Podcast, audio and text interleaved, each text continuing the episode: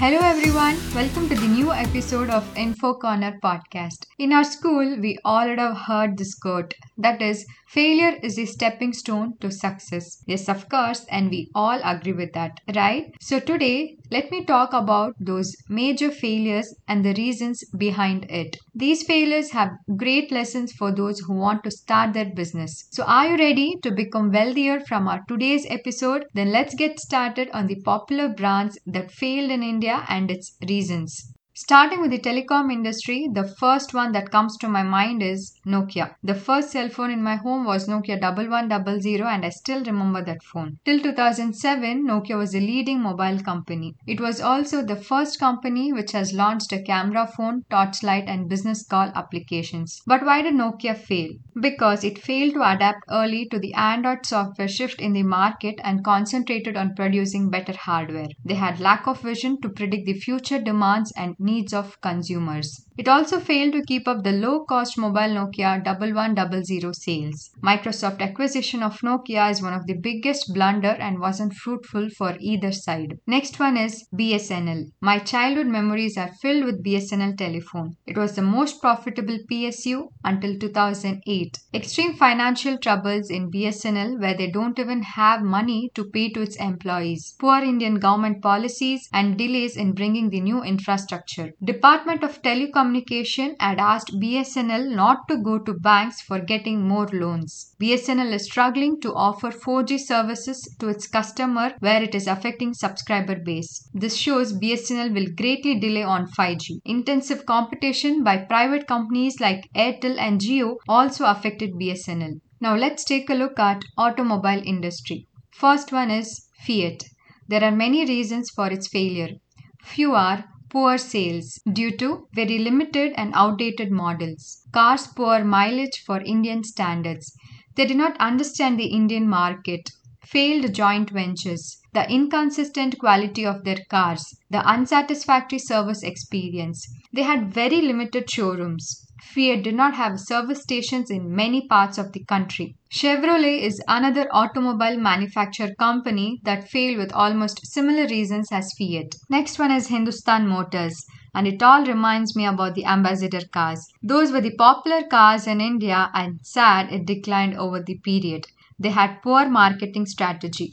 The company never even tried to take any efforts to market the ambassador. They expected the product to sell on its own. They didn't have any updates on the designs nor technology. They still felt that the ambassador has no true rivals, no good engine options, high pricing. They never reduced the cost of ambassador even after many years of profit. They also did not create a new customer base. Next, Nano. It was small and not convenient enough for people. The automaker was under the misconception that the low price would be enough to motivate people to buy the Nano. Their emotionally disconnected advertisements. One of the significant problem with the Nano was its safety rating. It lacked airbags and proper adult protection. It also did not meet the basic UN safety requirements. It was also very lightweight, which made it very bad choice for the usual Indian roads. That also meant that it felt unsafe to drive because of the simple lack of bulk. The thought of cheapest car in Indians' mind avoided many people to buy it. Another major problem that contributed to the Tata Nano's failure was the long wait time for delivery. Nano failure is a key learning point on how not to market and position an automobile.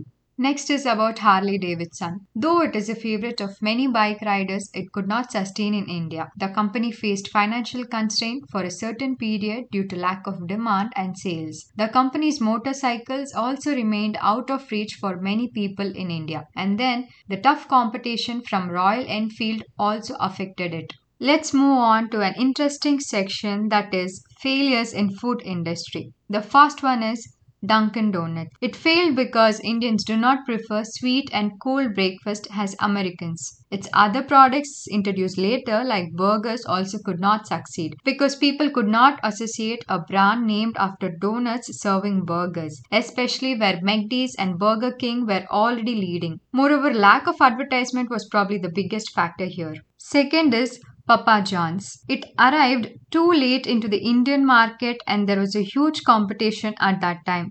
And of course, we know who were the tough competitors. It was Domino's and Pizza Hut. Anyhow, they did not maintain a strong employer employee relationship. It lacked staff training and it relied more on technology than staffs. Their pizza menu was unwelcomed by most Indians for selling pork. Their non disclosure of better ingredients was also a failure reason. Let's move on to Kingfisher Airlines. The most favorite airlines in the past faced extreme debts and losses. Acquisition of Air Deccan marked the end of Kingfisher Airlines. In 2012, their operations were shut down as the DGCA suspended its flying license.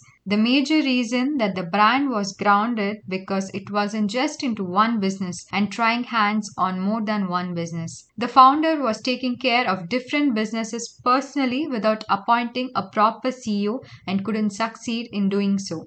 Let's move on to a popular brand in e-commerce that is Jabong. They did not try anything new. They had a lot of funding problems. Many people from the top management quit the company. They did not sell their company at the right time when it was at peaks. All these reasons led to the downfall of Jabong.